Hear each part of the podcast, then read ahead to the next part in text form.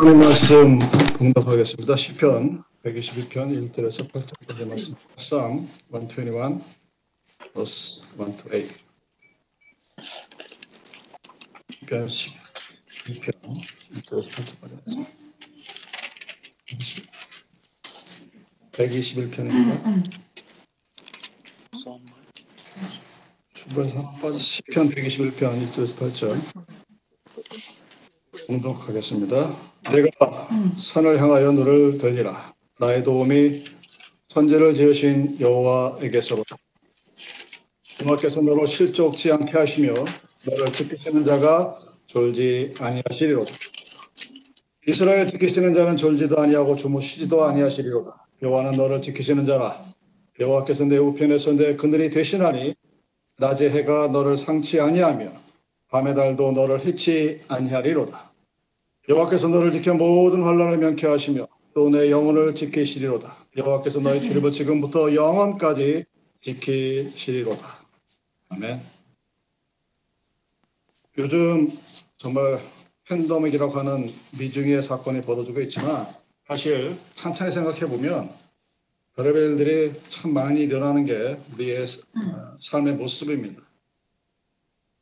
계속 뉴스에 나타나는 것이 실업률이 1930년도에 대공황 때보다 이미 더 높아 졌다. 경제적인 위기다 그러는데 여러분 20년 내만 생각을 해봐도 한국에서는 IMF가 터졌었죠. 그리고 비슷한 시기에 IT 버블이라고 하는 엄청난 사건이 있었고 또 2000년 초반에는 subprime이라는 금융위기가 여러분이 잘 기억하고 있는 그러나 벌써 이제 기억이 희미해져가는 9-11 카트리나, 샌디, 사스 에볼라, 코로나 위기가 전 없던 시기가 언제였을까 할 정도로 끊임없는 그와 같은 비슷한 일들이 계속해서 일어나고 있다는 사실을 우리는 어, 잘 놓치고 있습니다. 우리가 겪고 있는 이러한 일들이 아, 앞으로 장차 없어질 일들이 아니라 점점 더 심하게 그리고 강도 높게 나타날 것이라고 모든 사람들이 이구 동성으로 얘기합니다. 이처럼 앞이 깜깜한 일, 성경의 표현에 따르면 사방으로 우겨싸움을 당하는 것 같은 어디를 둘러봐도 나갈 길이 보이지 않는 그런 일을 단 한 번도 안 당하고 살아가는 사람은 아마 거의 없습니다.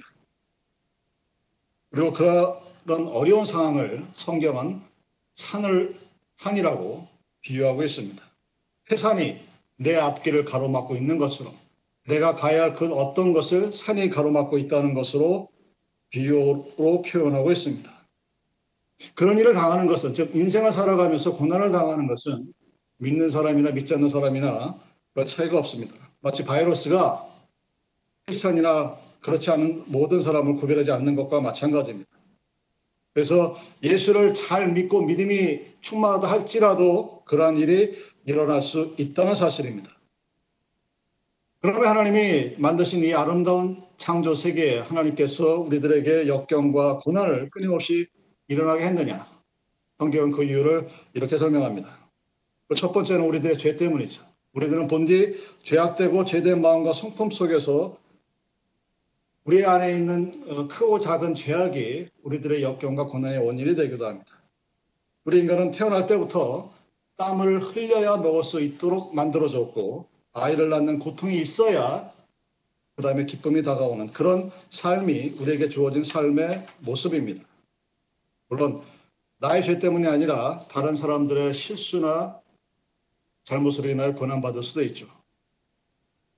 20세기에 있는 대표적인 인재 중의 하나를 우리는 카트리나 태풍 피해라고 합니다. 충분히 막을 수 있었지만 인간의 실수와 오만 때문에 죄 없는 수없이 많은 사람이 죽은 그런 경우가 있었죠.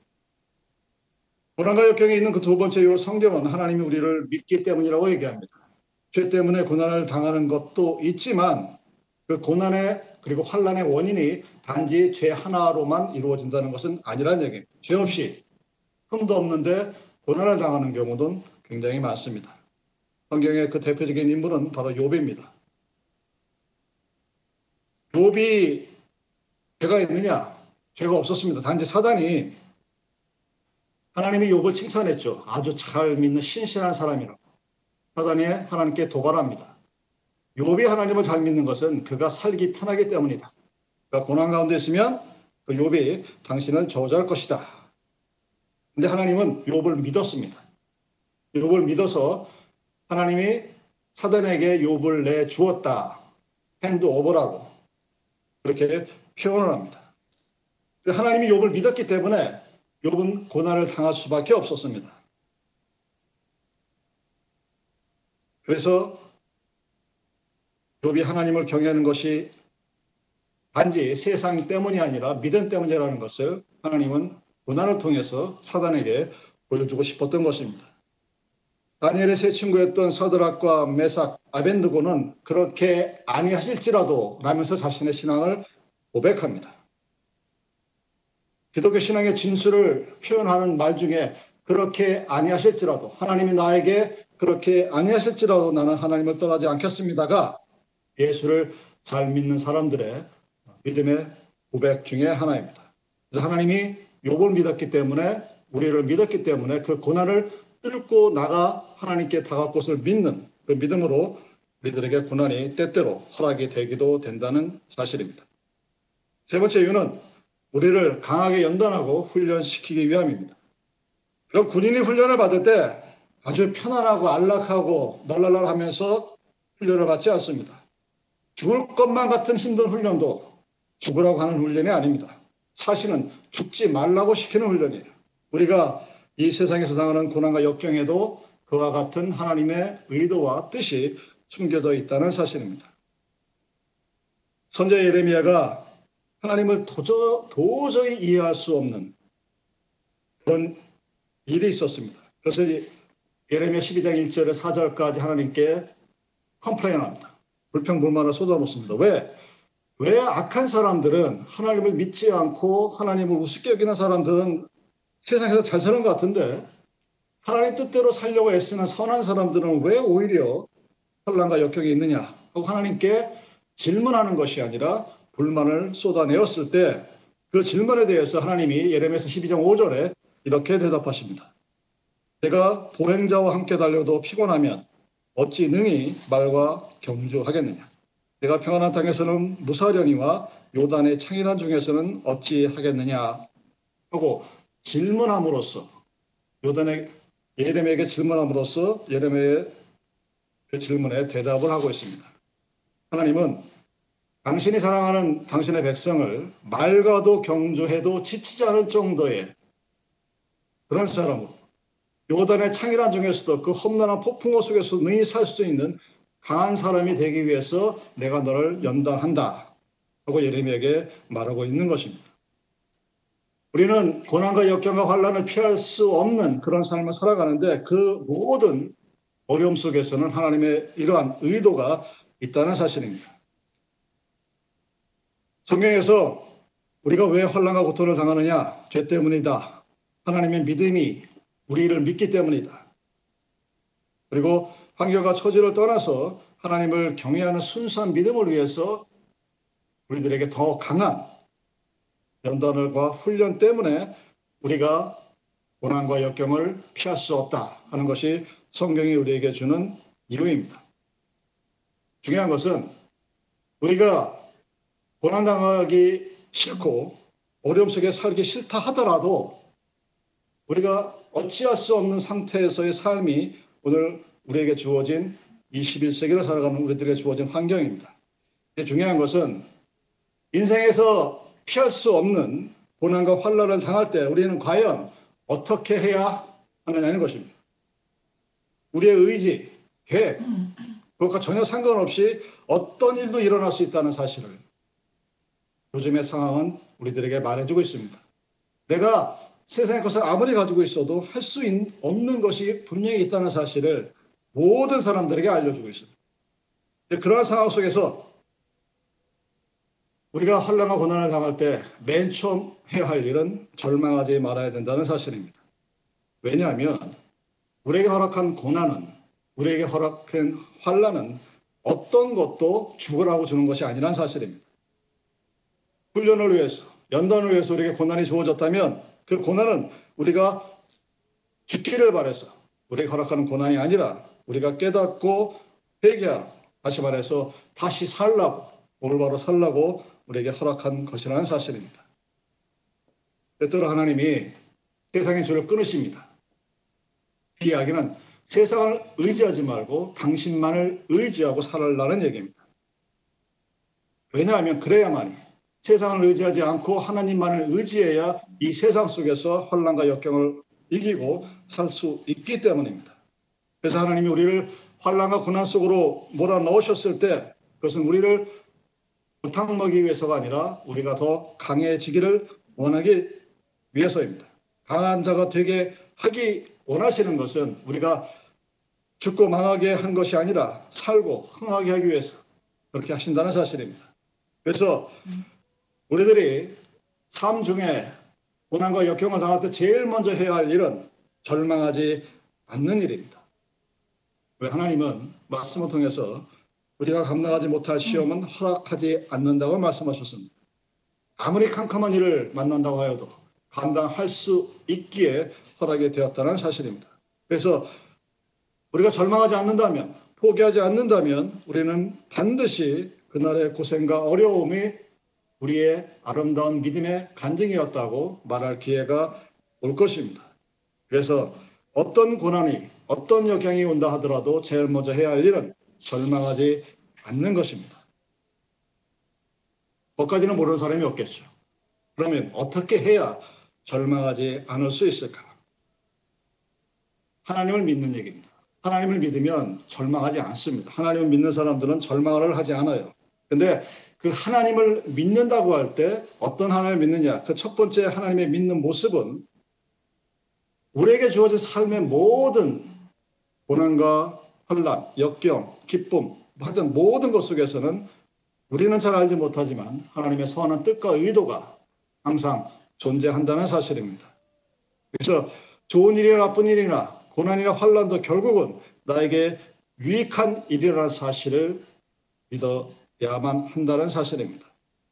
시편 기자가 시편 119편 71절에서 이렇게 고백합니다. 그러나 나간 것이 내가 유익이라. 이로 인하여 내가 주의 윤례를 배우게 되었나이다. 고백합니다. 이 시편 기자의 고백은 자기가 고난에 대한 그 모든 것을 이해했기 때문에 하는 고백이 아닙니다. 이해할 수 없어요. 감당할 수 없습니다. 억셉하기도 힘들어요. 그러나 고난을 당할 때 그 고난 때문에 하나님의 윤례를 배우게 되어서 나에게 기쁨이 되었느라는 고백이 후에 나타날 수 있다는 사실입니다. 우리가 믿는 하나님, 그 하나님은 전능하신 하나님입니다. 올마이티 가드이자 나를 사랑하는 분이기 때문에 내가 어떤 환경에 처해 있든 나를 구원해 주실 사람은 내 주위에 있는 사람이 아니라 하나님이라는 사실을 여러분이 먼저 믿으셔야 합니다. 천지를 만드신 하나님, 그 천지를 창조하신 하나님이 자기의 외아들을 죽이면서까지 우리를 사랑하십니다.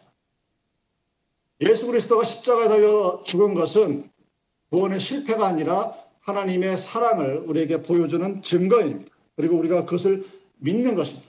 그것이 믿음입니다. 그러니까 하나님이 자기 아들을 죽이면서까지 나를 사랑했다. 하나님이 나를 그만큼 사랑한다. 하는 것을 믿는 거예요.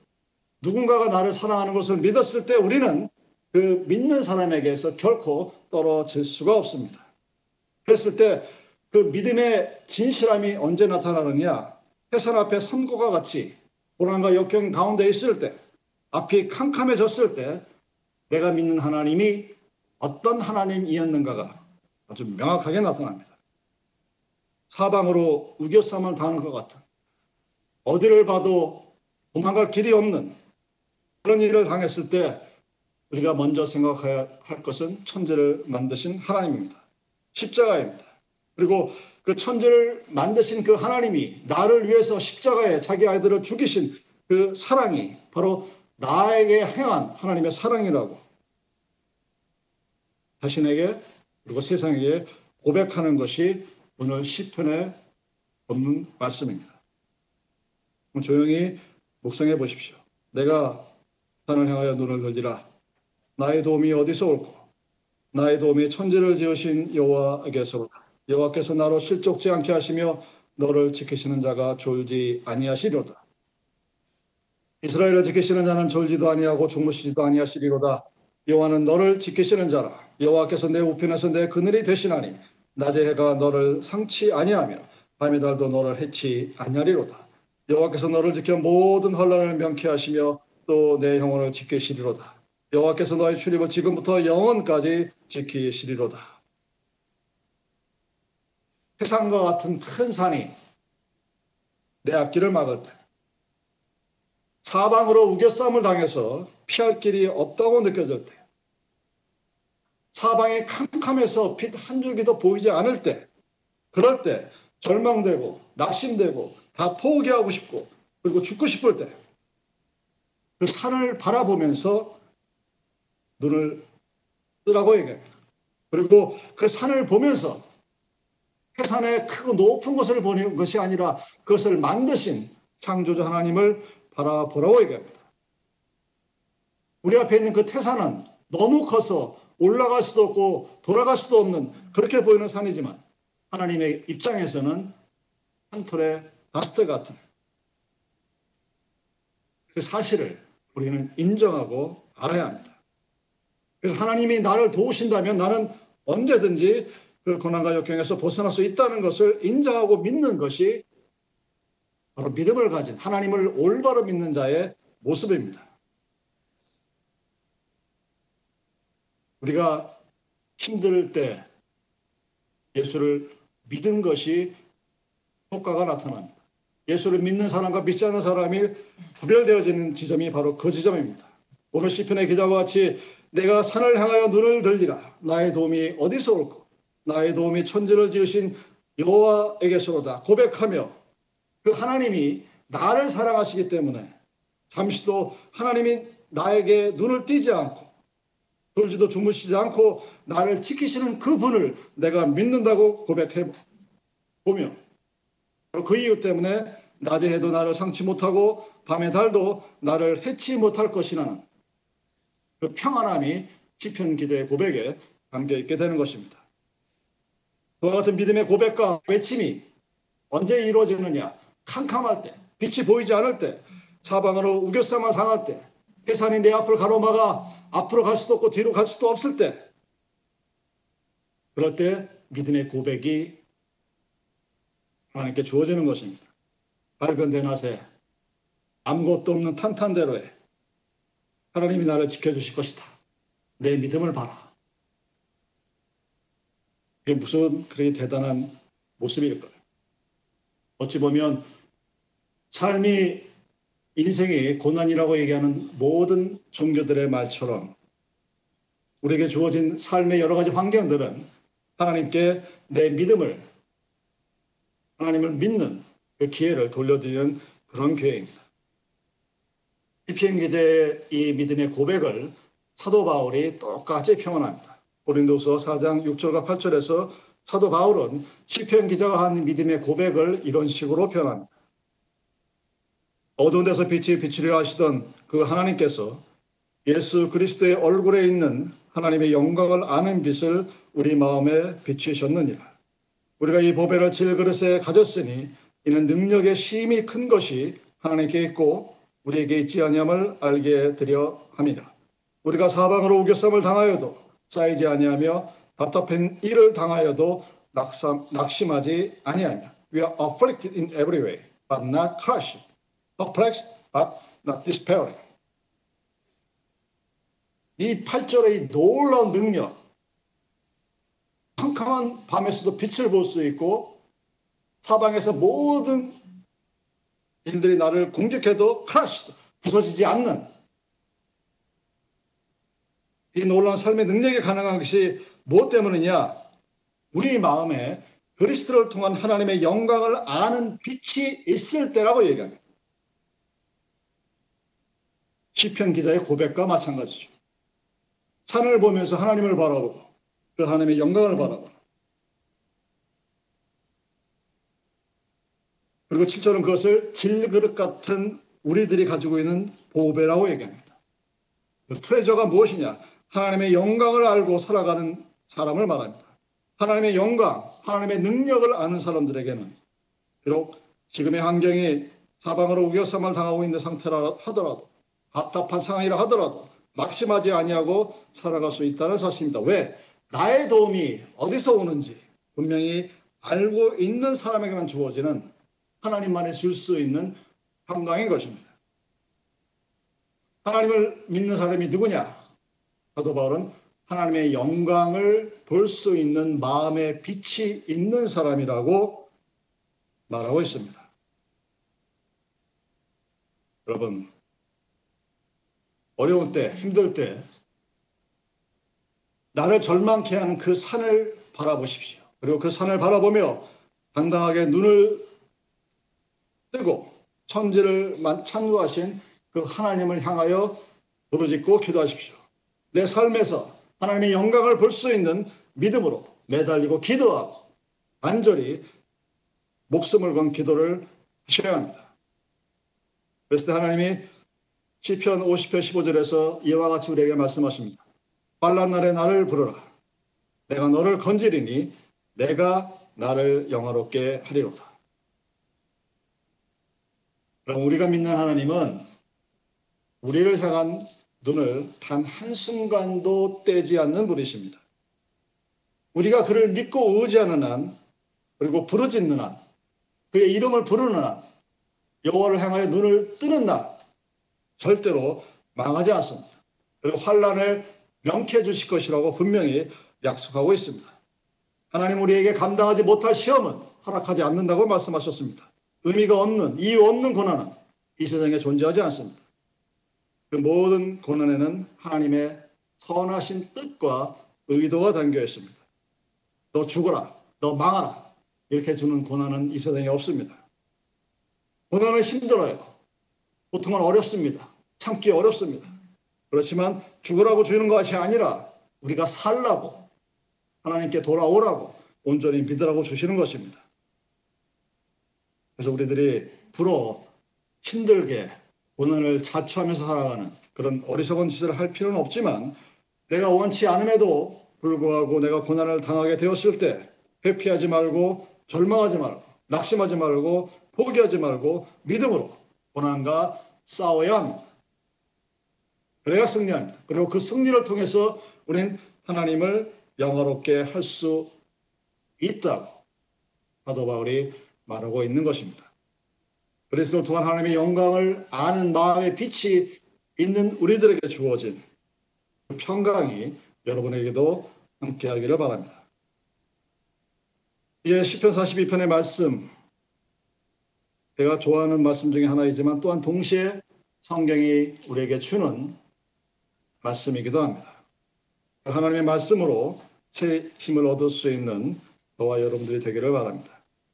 하나님이여 가슴이 신음으로 찾기에 갈급한 같이 내 영혼의 주를 찾기에 갈급하나이다. 내 영혼이 하나님 곧 생존하시는 하나님을 갈망하나니 내가 어느 때에 나아가서 하나님 앞에 배웠고 사람들이 종일 나더러 하는 말이 내 하나님이 어디 있느냐 하니 내 눈물이 주야로 내 음식이 되었도다. 내가 전에 성의를 지키는 무리와 동행하여 기쁨과 찬송의 소리를 바라며 저희를 하나님의 집으로 인도하였더니 이제 이 일을 기억하고 내 마음이 상하는도다.